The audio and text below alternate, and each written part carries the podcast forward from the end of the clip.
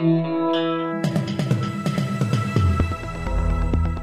listening to the Betoota Advocates Weekly News Wrap on Desert Rock FM 96.5.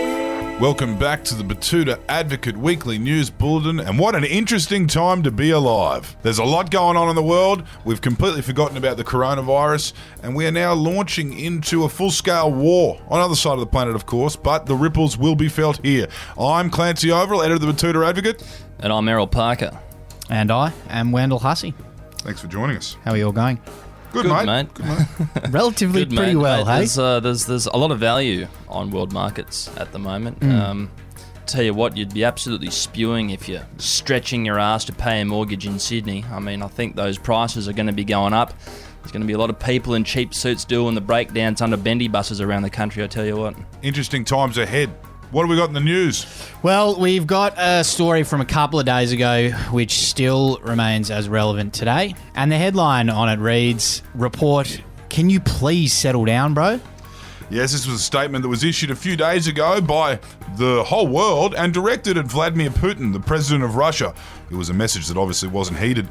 It is still as pertinent now, though, given everyone would probably be happy to see Russia just back it up, woo up a little bit, and maybe not start World War III. That's right, and I'd just like to take this moment to echo the sentiments of many social media influencers around the world and send a message to Russian leader Vladimir Putin saying, please call off this invasion, Vladimir. As the rest of the world said in this report, come on, brah, take a look at yourself. This isn't you. Let it go. Not worth it. Well, let's go for a walk, get a feed or something.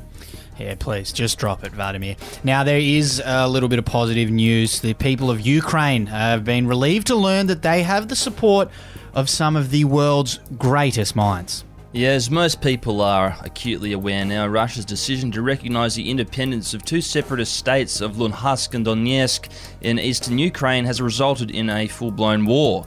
But it's not all bad news because the Ukrainians have some pretty heavy hitters in their corner. Yes, we're talking about sleepy Joe Biden, an aging geriatric who mistook his 79th birthday for his 58th birthday. We're talking about Boris Johnson, who parties during lockdowns and openly bragged about shaking hands with COVID 19 patients in 2020, just four days before finding himself strapped to a ventilator in St Thomas Hospital ICU ward. And we're talking about the man who stares into a welding flare and starts trade wars, our very own Scott Morrison. Oh, hang on, hang on. He who has not stared at the forbidden welding light cast the first stone. We will touch on that forbidden light a little bit down the track. But yes, uh, some pretty good men to have in your corner as you walk into a life and death situation. Now, staying on that front of assistance to Ukraine, our nation that took 10 years to roll out a copper wire NBN has kindly offered cyber warfare support to Ukraine.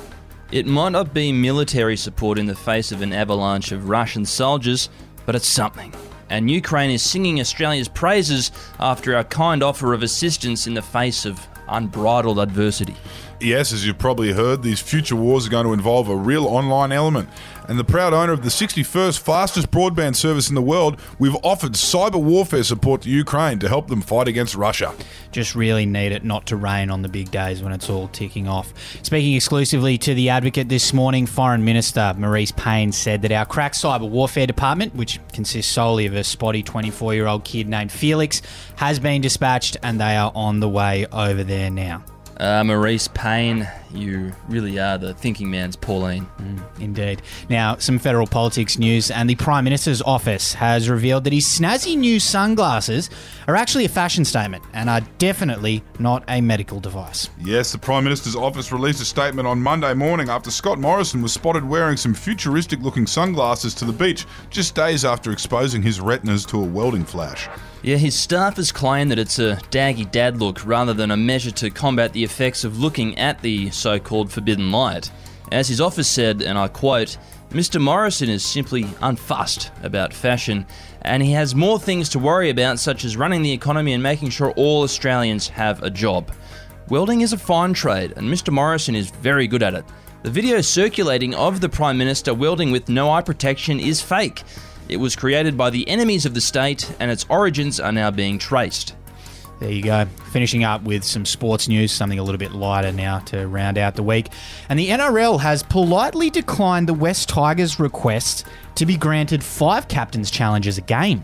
Yes, the Sydney based rugby league team that has a mortgage on the ninth place of the ladder has raised eyebrows this week by appointing five players in their leadership group, instead of just picking one captain like everyone else does, which is probably a fair indication of how underwhelming things are down in Tiger Town. And while they are entitled to do just that, they've been laughed out of the office by NRL boss Peter V'landys, who said that just because they've got half the team picked as captain doesn't mean they get half a team's worth of captain challenges for refereeing errors. They just get one, just like everyone else. Yeah, apparently he said to the boss of the West Tigers, Who do you think you are? Special treatment? You're not the Sydney Roosters, mate. Get out of here. No, if only they still had a leagues club, mate, maybe people would start taking them seriously. Yeah, I think they've got the Ashfield Leagues. Doesn't count, mate. Doesn't count? Doesn't count. enough. They don't need to worry about refereeing errors. They just need to focus on themselves. Mate, as our friends at Hello Sports say, they are a dirty merger club. So you know, having an Ashfield RSL is is not. Who's dirtier? St George or West Sis- Tigers, in your opinion? St George's is the filthiest team in the NRL. They're an abomination. Don't think you'll find many arguing with you about that. No. Anyway, that's where we'll leave it for this week. Hopefully, we come back to you with better news in a week's time. Talk soon. Hooroo! I don't think we will.